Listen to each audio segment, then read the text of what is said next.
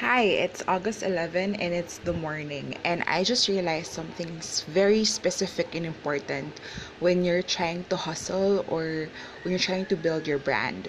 It's very important also to take care of your health, whether that be mental or emotional or even physical. So, like, I realized that you have to incorporate a time where you're either exercising or meditating or doing cardio or some sort of um, downtime for you to be able to like just um, will delve into yourself. What I mean by this is that you do need that time to think about things like, for example, like self edit uh, how you're doing or how you're going about things.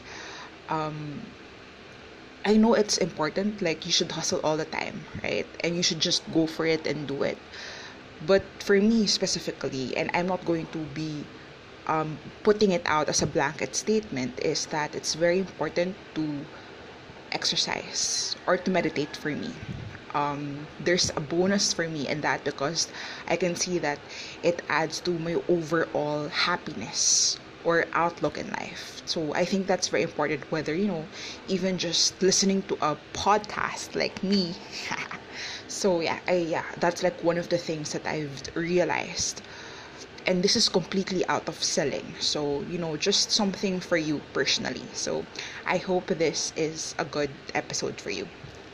Whoever you're listening out there. Bye. Have a good, good day